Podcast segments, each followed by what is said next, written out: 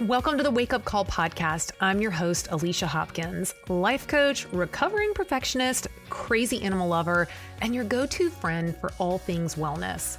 If you're the type of woman who constantly feels burned out, overwhelmed, and like you have zero time for yourself, then this is the show for you.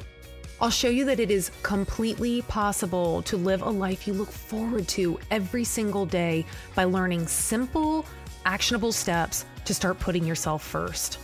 Burnout and overwhelm are not welcome here, but a little bit of crazy sure is. So if you're ready for your wake up call with a girl who's not afraid to drop an F bomb every now and then, let's dive in.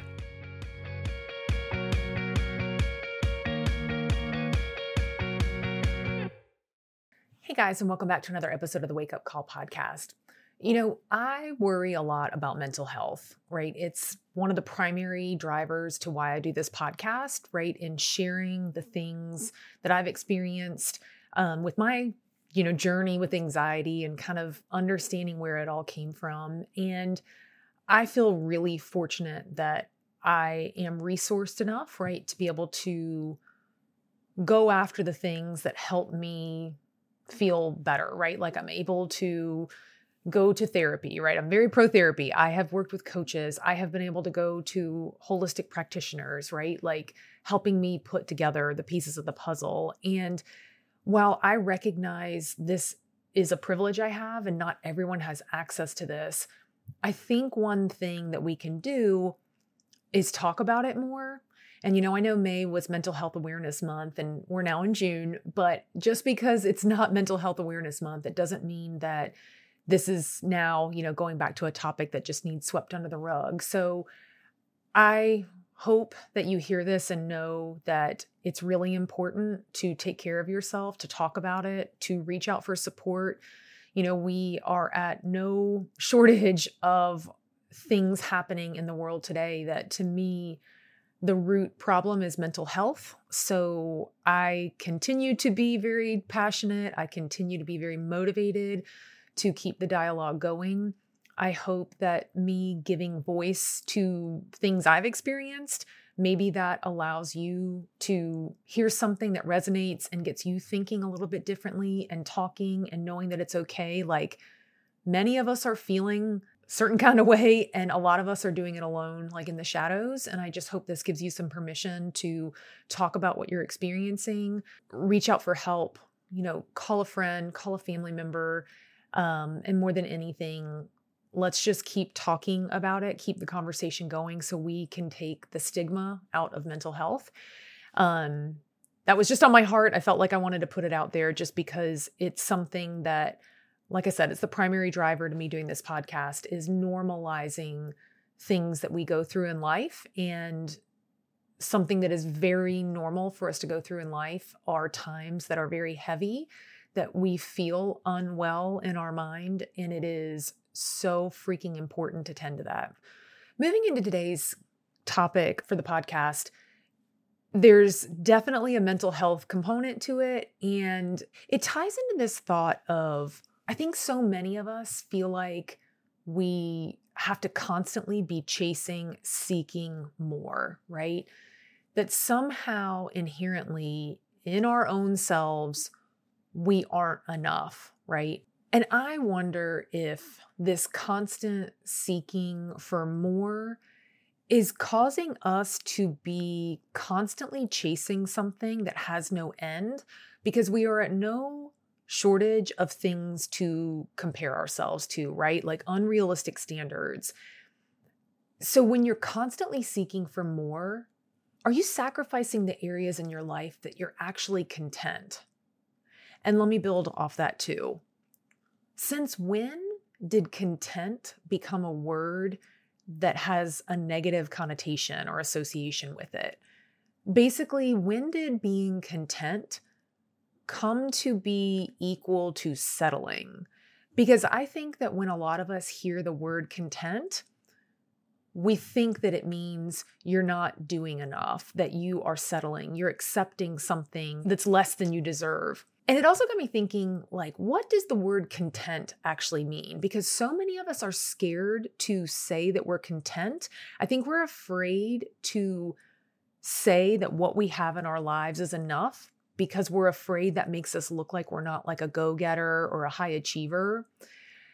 And when I look up the word content, listen to this as an adjective, it means a state of peaceful happiness. And as a noun, it means a state of satisfaction. And I wonder do we even know what satisfaction means or feels like? We are so damn busy chasing all these things that are like just past the horizon that I think we overlook what's right in front of us.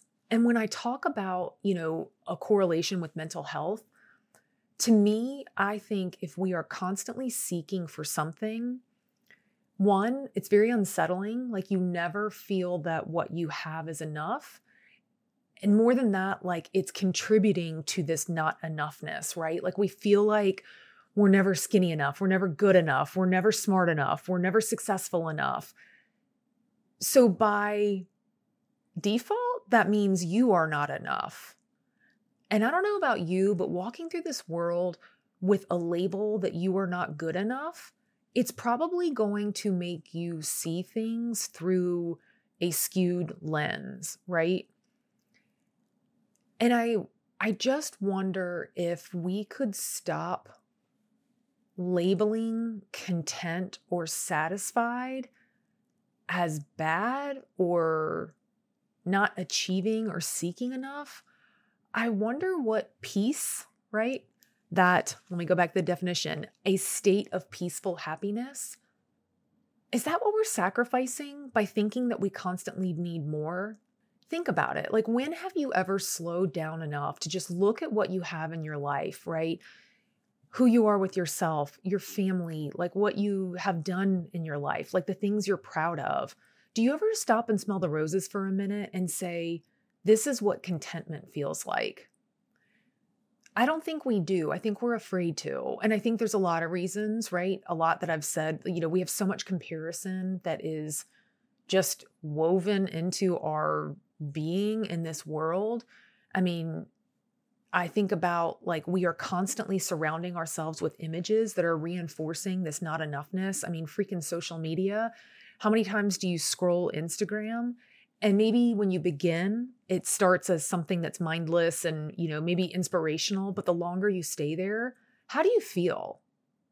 I don't know about you, but I find times that when the difference of how I feel when I started scrolling versus when I stopped scrolling, yeah, it's pretty different. And a lot of times when I finally get out of the fucking rabbit hole, I realize I don't feel very good about myself. And it often stems, like, it often then prompts me to like go take action somewhere.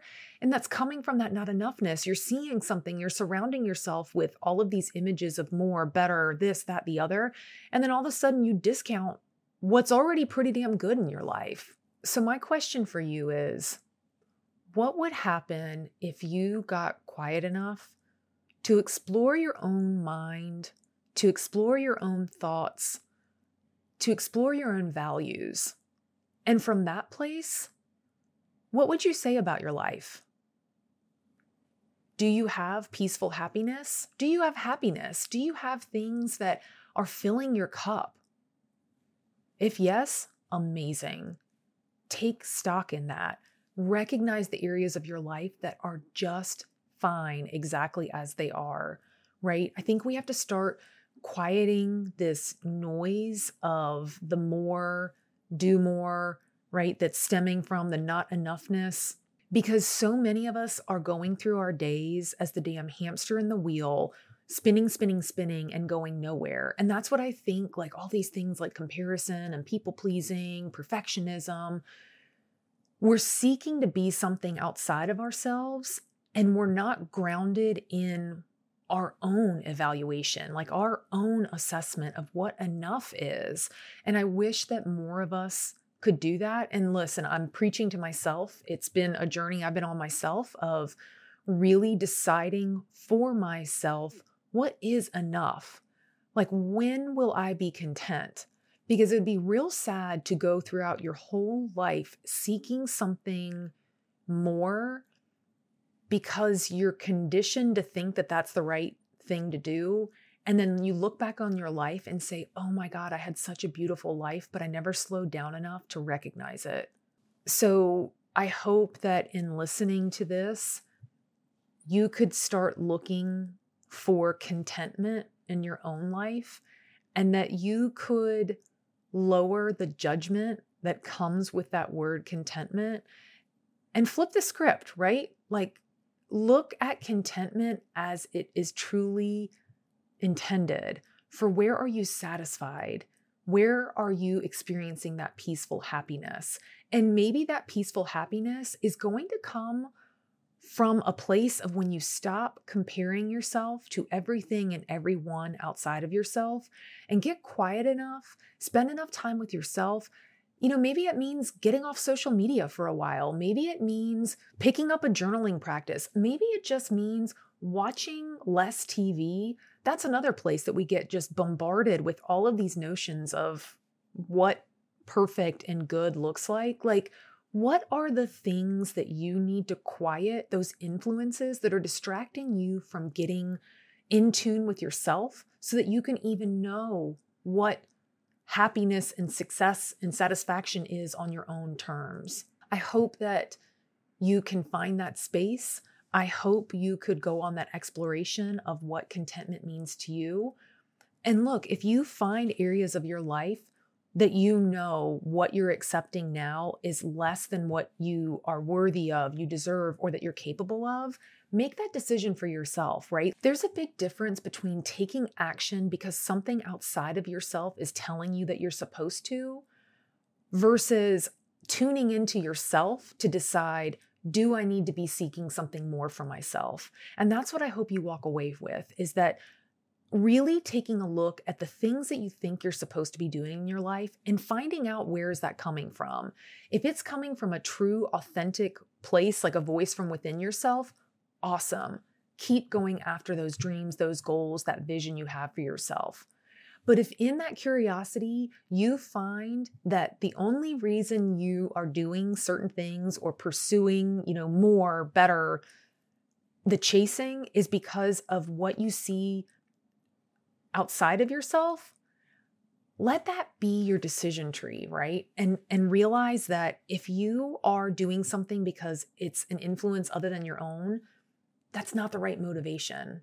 And kind of bringing it all back to like where I opened up with mental health, it's just this fact that I wonder if we could start being more secure in our own thoughts and beliefs of ourselves what would be the impact, right? Instead of going through our days in this scarcity mindset, you know, like I was saying earlier, this label that somehow we're not enough just as we are. Like, how would you show up differently? How would you view yourself differently if you were meeting your own standard, right? And you could say and decide for yourself, this is good enough for me.